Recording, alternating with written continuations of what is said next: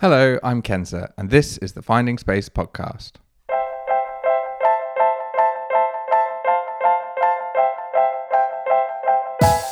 Welcome back to the Finding Space podcast. This week I interview adventure and ultra endurance rider Liam Yates. I recorded this interview back in October. However, with the pandemic causing lockdown across most of the globe, I thought it would be best to split this episode into two parts.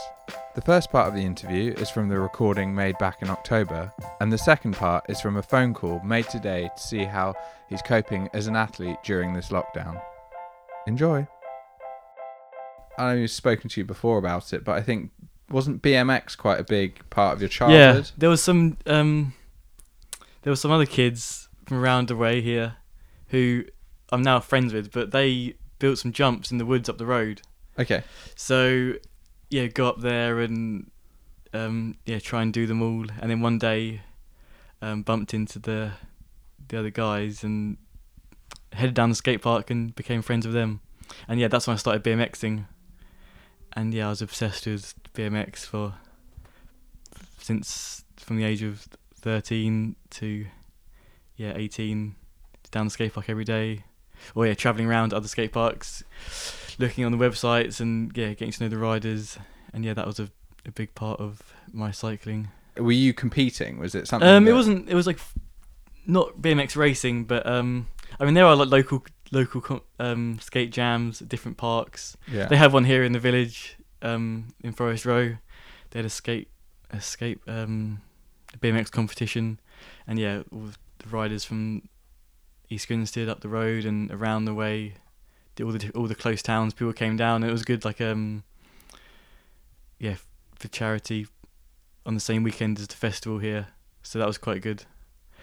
Yeah, that was a little skate jams like that happen quite a lot around the local parks. Because in, terms of cycling, BMX is probably the most expressive.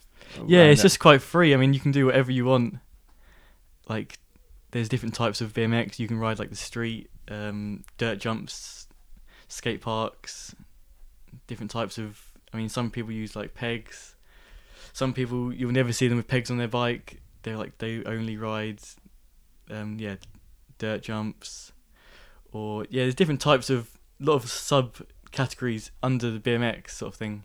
So yeah, my first bike had no brakes and that's a certain way of riding. A lot of people will never have no brakes on their BMX, or so you can sort of have your own sort of um, yeah, you can express yourself through your bike a lot in BMX. Was it sort of the if you turned up with pegs, four pegs, was it sort of this guy's not cool, or was not it, so much they're not cool, but you know what kind of um, it just says a, it says certain things about your bikes, say things about you, sort of thing. Um, so you know what they're gonna do, or certain kids from, say, if you from Crawley, then a lot of people around there ride street, so they're all the same sort of thing in that respect. Not everyone, obviously, is all the same, but your different groups of people from different villages or towns have um yeah a certain way of riding or it's quite cool to see like also different parks the the park here in the village is um has been in quite a few like skate films or um BMX movies um on the like um, DVDs and stuff and that's quite cool because it's quite a weird place. It, uh, apparently, the rumor is it wasn't wasn't built by skate park builders. It was just some local builders who had loads of concrete left over, and the um, council got them to build the skate park. Just quite like a funky um, design to it. So it's quite hard to ride. So the local riders here might be better at riding it than like, professionals, for example, because of the way it. You have to get used to riding it. It's not your traditional skate park. So that's quite cool as well. because you're quite young? I guess you're confined Yeah. to local areas. Yeah, Did it's you- just just through my friend. When once your friends start driving, after a few years, then yeah, we could go around a lot easier. Or we'd just cycle up to East Grinstead and get the train to local parks. But um, yeah, it didn't we didn't travel overseas or anything, but yeah, just locally mainly. And were there any pressures with cycling at that point for you, or was it very much something that was? Did, I mean, did you put pressure on yourself to improve and did it frustrate you or this was this a space which was just free for you Um, it's pretty free. I mean, you do put pressure on yourself if you really want to learn something, or especially if you're street riding, you can come to um, if you go to a new town or something. That's the good thing about it. You don't have to necessarily travel to a skate park. You can just travel to if there's a town somewhere. You can go there and yeah, find a big set of stairs next to the shopping mall, or I don't know. You can find something and think, okay, I want to 360 down that set of stairs, you know, and you think you might be able to do it, or you you might try and crash, or you might never do it, or you might do it first go, and yeah, you always want to like push yourself to get better. once you'd done the trick would you just want to do it again or would you want to move on to something else how you know is that Um, a lot of things like depends if like your friends film it or something, then you can if you do it once, then you've sort of got it forever, I guess. But if some things they're like you do it once, you're not going to do it again because you've done it and it was pretty scary. You don't want to yeah hurt yourself. But um I found it quite interesting as a photographer. The probably one of the most sort of engaging moments I've had working with athletes, and I think we mentioned this before when we were on a shoot, was um, when I was working at a skate event. Yeah. So was BMX skate, and I've done quite a lot of track cycling, athletics, things like that. And Mm. the athletes like a good photo, and oh, cool, I'll put that on Instagram. Everyone likes a photo these days. But when I was working there, I didn't know anyone, and I was just there shooting for a few clients.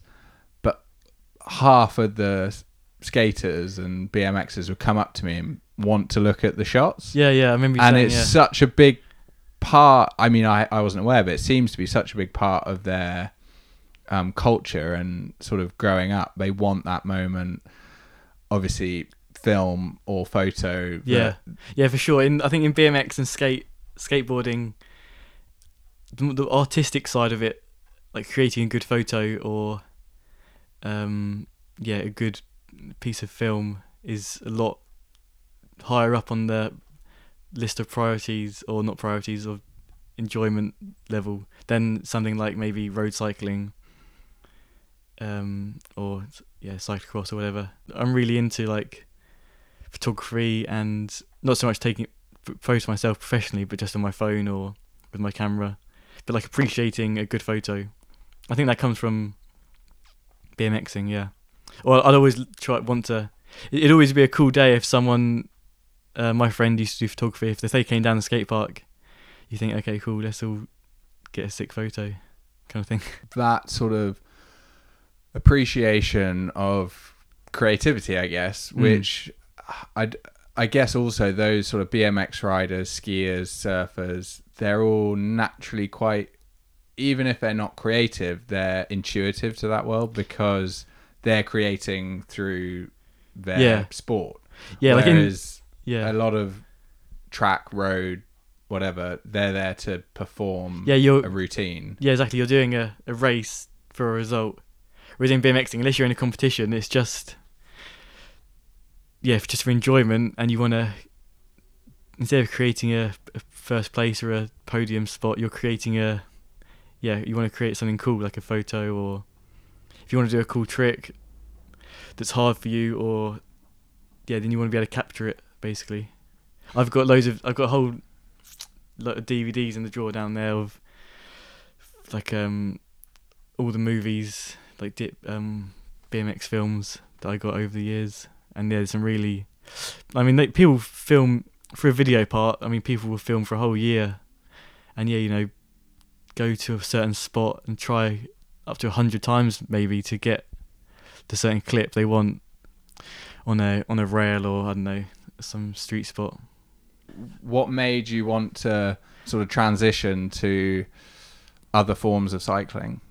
So I always, obviously my f- dad was always um, away traveling with pro teams or, I, I knew a, f- a little bit about road cycling, but it started when I um yeah left school at seventeen, and I got an apprenticeship in a local bike shop, which is road racing, road cycling only, like quite high end. So after a, a year or so there, it's pretty impossible to uh, not get into road cycling. So I, I got into it mainly just like start commuting and um, into work, and my, I went riding with my dad a little bit and slowly got into road cycling from there. And then, yeah, got, he, as soon as he saw I was in, in into it a little bit, then he um, helped get me into racing, and I started racing basically as soon as I started cycling. So that was a bit of a into the deep end a bit because obviously I wasn't fit at all.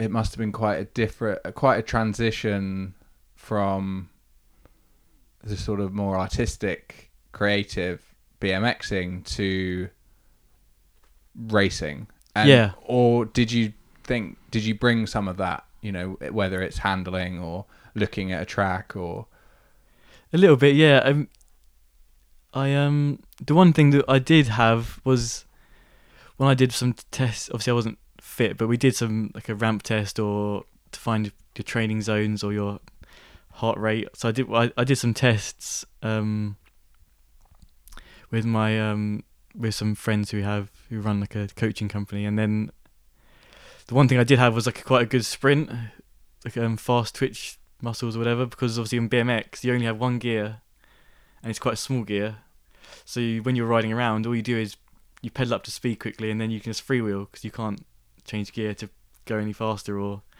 so I was used to those little accelerations constantly so I had a quite good sprint so that's really the only thing that I had over from um, that I took over from BMXing to road cycling did you then transition through to a higher level? Were you, um, you you've ridden for quite a few different teams Yeah. over the years. What what was your next step? So what after that I um yeah, a few years with that team and then they turned into an elite registered UK teams, so we did all the Premier calendars. I did a few of those.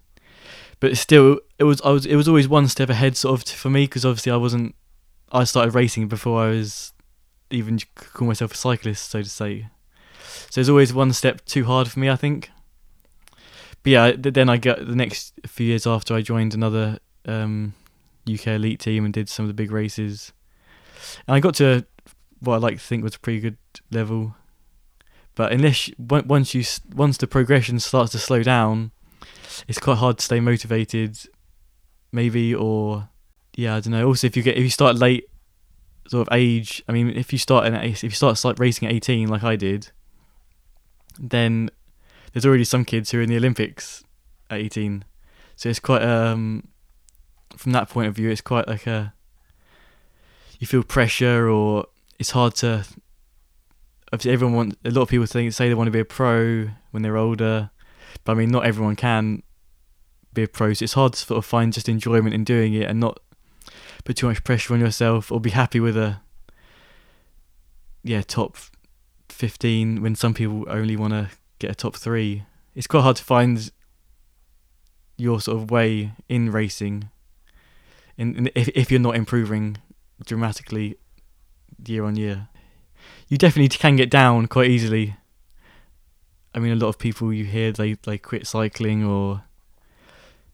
But it seems a shame that if you just because you're not going to be racing anymore, it seems a shame that a lot of people who I know they quit cycling just because they don't want to race anymore, sort of thing. Instead, quite- instead of just quitting racing, they just quit cycling altogether. That's what happens a lot, I think, because obviously the pressure builds up, and then yeah, it's just too much, so they decide to pack it in. But in, instead of just packing in the racing and still try and enjoy cycling, they just stop altogether.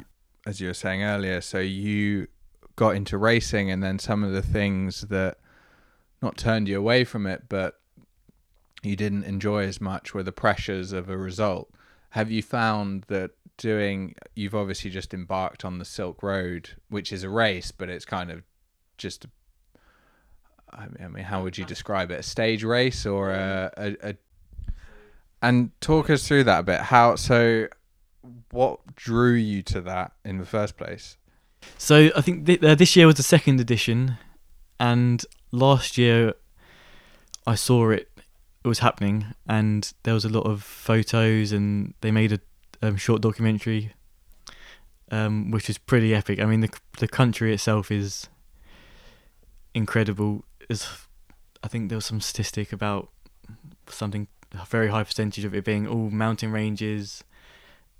Um, I think the race itself is all over 2,000 meters ish, so it's pretty high, seriously remote.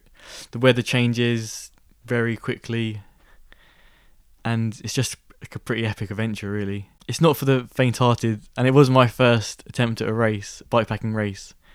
It is, it is a race more so than a casual sort of event. And I think there's been articles saying it's the hardest bikepacking race in the world, and all these um, kind of remarks about it. I didn't finish. I just I scratched after six days, but that was just it wasn't so much the physical aspect, more just mentally very hard to. I just found it very hard to stay focused and yeah, keep my like keep eyes on the prize sort of thing. You say mentally focused. Is that literally just the focusing on churning out the miles? I just stopped. I just stopped enjoying it. So as much as I was the first two days, I was really enjoying it. But I mean, you sort of get when you obviously I did have a local SIM card, but I mean, there's still next to no signal for maybe a day or two days. So it can be a bit lonely. I know. Most of the trips I'm used to doing are yeah more super relaxed. I mean, it's still hard. You still do, you know, ten hour ride back to back days, and it can rain, or you have to camp out in a ditch somewhere. But you you always have like you know a shop round the corner, or you can call someone on your phone, or you might have a friend with you doing it. Whereas this was a lot more sort of in the deep end and yeah, I've, after I, was, I think it was just around halfway mark, I just got a bit psyched out, partly from looking at the profile, what was to come, and yeah, this just sort of didn't want to suffer. Looking back now, I wish I hadn't have scratched, but obviously now I only know that because because I did. So, being my first ever bikepacking race, I'm happy with what I learned and looking forward to doing more of them. And that was part one of the interview. Now, here, part two the phone call from earlier today with Liam Yates during the COVID 19 lockdown. You're obviously uh, down in East Sussex. How How's the um, atmosphere down there in, uh, I guess, a more rural location? But how, how are people reacting? Um, yeah, it's not too bad. The people here sort of were sort of one end or the, the two extremes sort of thing to begin with. Like a lot of people just didn't um, take any notice, sort of going about their daily lives, and then there's other people who are, um, yeah, set up for the for the zombie apocalypse kind of thing. So yeah, it was a bit surreal to sort of see, and, and also, I mean, a lot of people around here, they're all sort of um, anti Costa Coffee, anti 5G, all this sort of thing. So a lot of them, I mean, don't even sort of necessarily watch the news. So if you hadn't have watched the sort of announcement announcement of the lockdown, I mean, you wouldn't know. So yeah, for, to to begin with, definitely there are a lot of people just going about their normal lives. Um, and it's sort of yeah, it's it's taken a while, a while for it sort of to kick in here.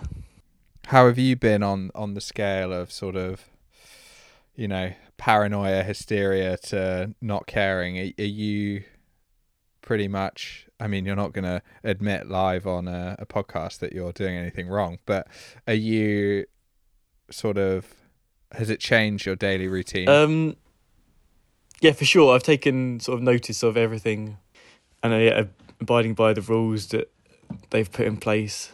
I mean, where the cycling concerned, you're allowed to go out um, as long as it's with people you live with or on your own. So, I've been on the one ride of Annabelle and then just been on my own mostly. Yeah, sort of avoiding stopping anywhere. It's not a massive change for me because I'm still just sort of going out riding my bike. But yeah, I cut not making sure I don't stop anywhere.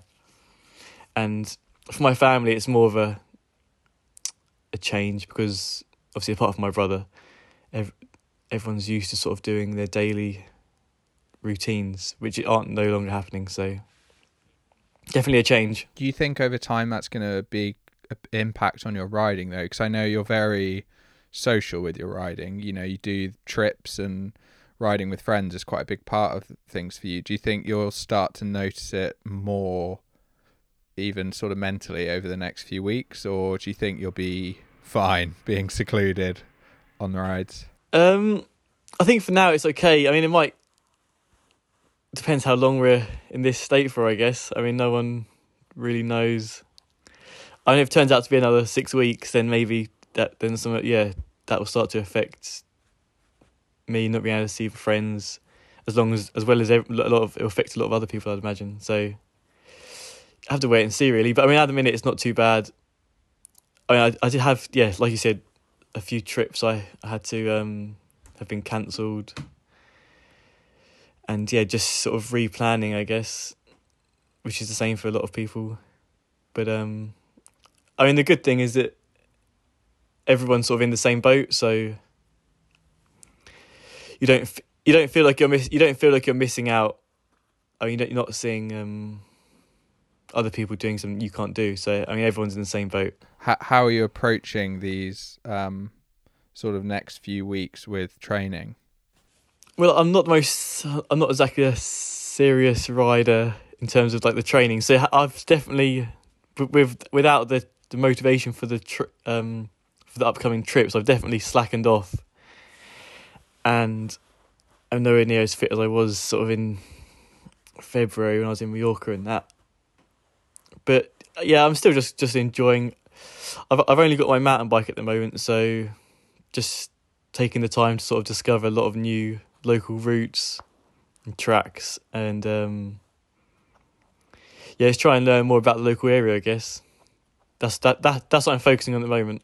You seem to um, you've you've always been a, a fan of the sort of creative side of of the sport, and we spoke about that a bit with sort of the BMX past and um, your sort of passion for content and photography and things like that. You seem to have done quite a lot being on these isolated routes, just posting different um, images and things. Do you think that's something you'll try and do more of as long as we can still go out riding? Yeah, definitely. Yeah, yeah. I mean, I'm definitely not going to take for granted that I can still basically live my normal routine when other people can't. So I'm definitely going to keep doing that. Yeah. And does that keep, even though you say you haven't had the the biggest impact on your sort of day to day as others, but does that creative side help your sort of mental well being through, even just through riding in general? Yeah, definitely. Yeah, I, I mean, if I wake, if I've got nothing to sort of get up for. I mean, as yeah, like I say, as I keep saying, most people haven't at the moment. But um, yeah, it's if I sort of get up late and I'm not too late. I mean, ten o'clock even, and then sort of don't really have any object- objectives for the day. By the end of the day, I definitely am feeling a bit, um, you know, like it's wasted time, and it does get me down. So I try and um, going on a ride. Yesterday, I went out um, for eight hours on the mountain bike, and yeah, it just keeps your mind active. Basically, that's what I really enjoy. Yeah, making sure like I'm achieving something, like just just just for my mind, basically. Yeah, just to keep sort of active in my brain. Yeah, and having those creative um, sort of tasks, I guess, can give you motivation while you're not having the sort of trips as a golden carrot to keep you going.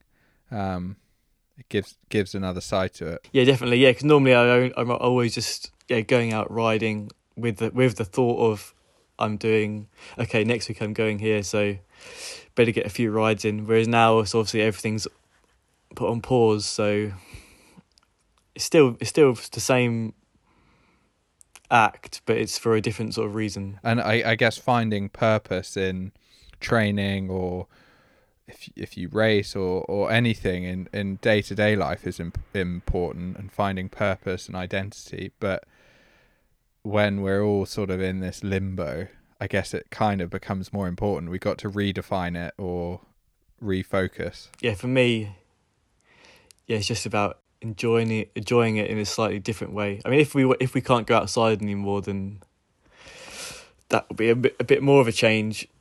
Um, I haven't got sort of a home trainer set up at the moment or anything like that. So the only way for me to ride is to go outside. So um, yeah, if it does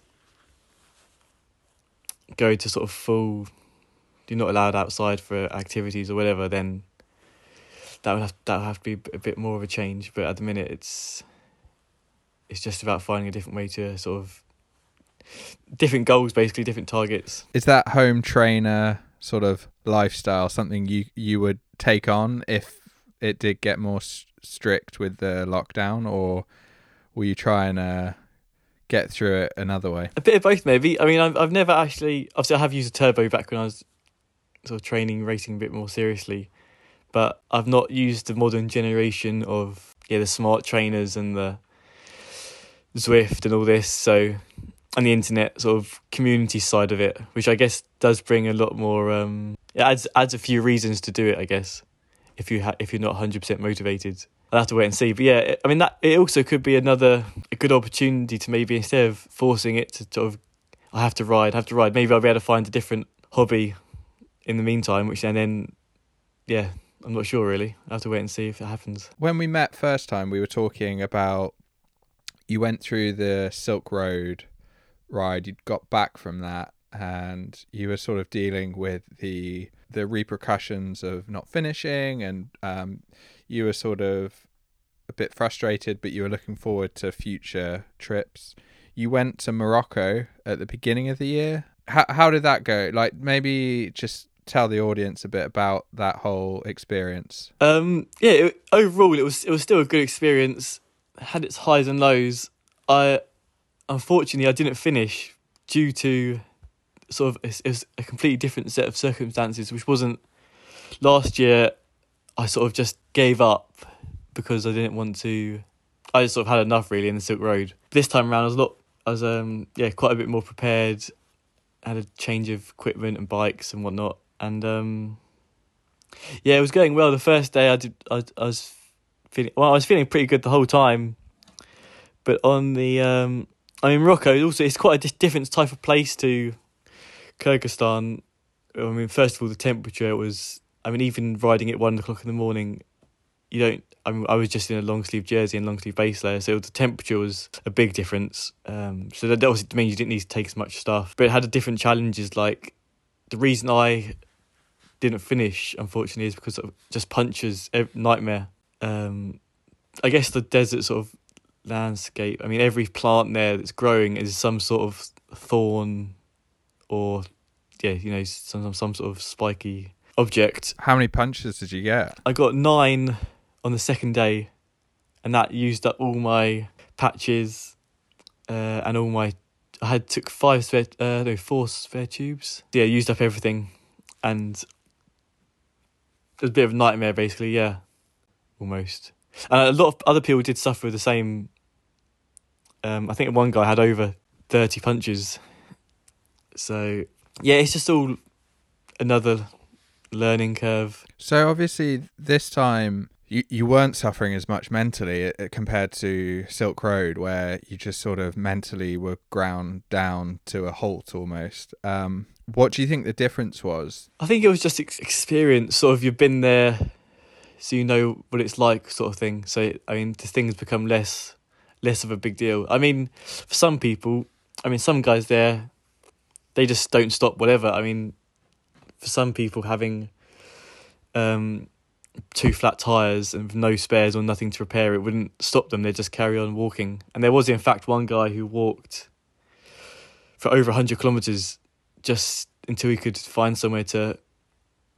Um, I think he broke his rear mech, so he could only freewheel on downhills, and he yeah he walked for two days basically until he found somewhere he could um yeah get a get a sort of bodge done to his bike.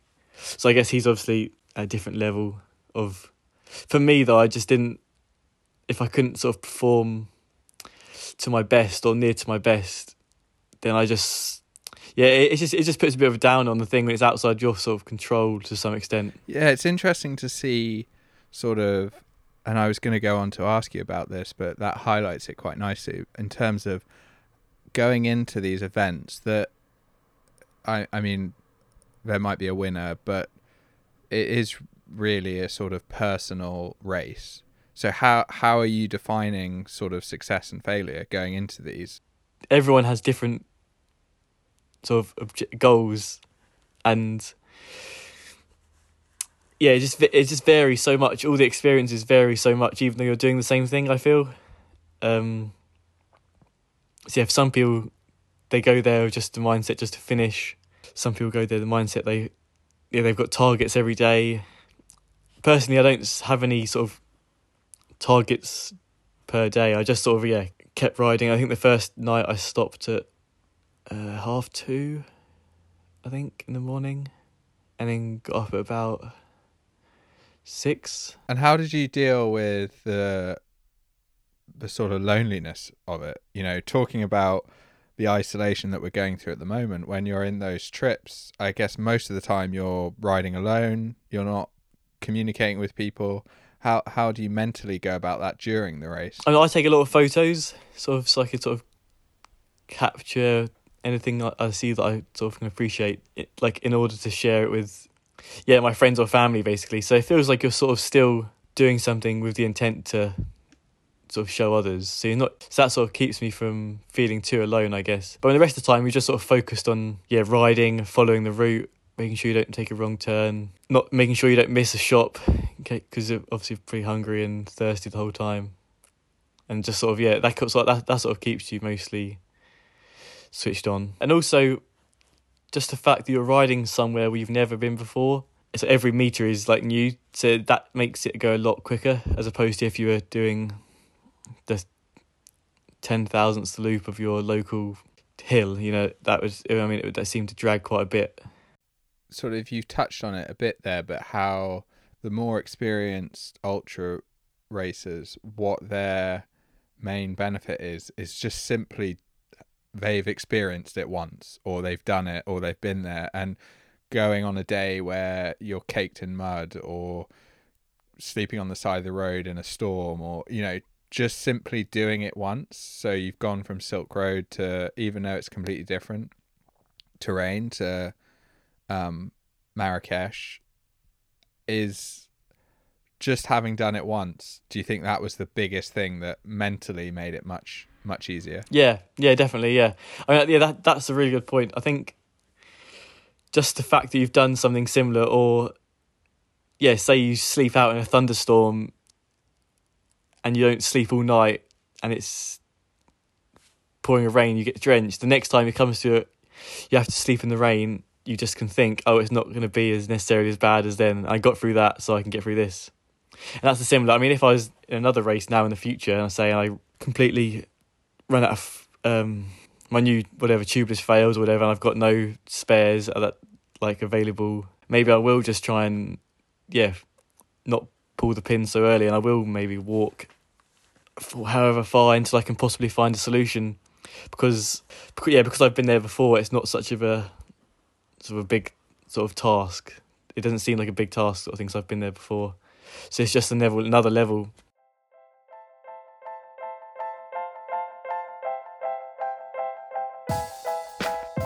Thank you for listening. If you would like to see the portraits from this week's episode, please go to findingspace.cc. For more interviews like this, please subscribe to the Finding Space podcast. But more importantly, if this story resonated with you, please share. The more we engage with the topic of mental health, the further we can go to break down the stigma.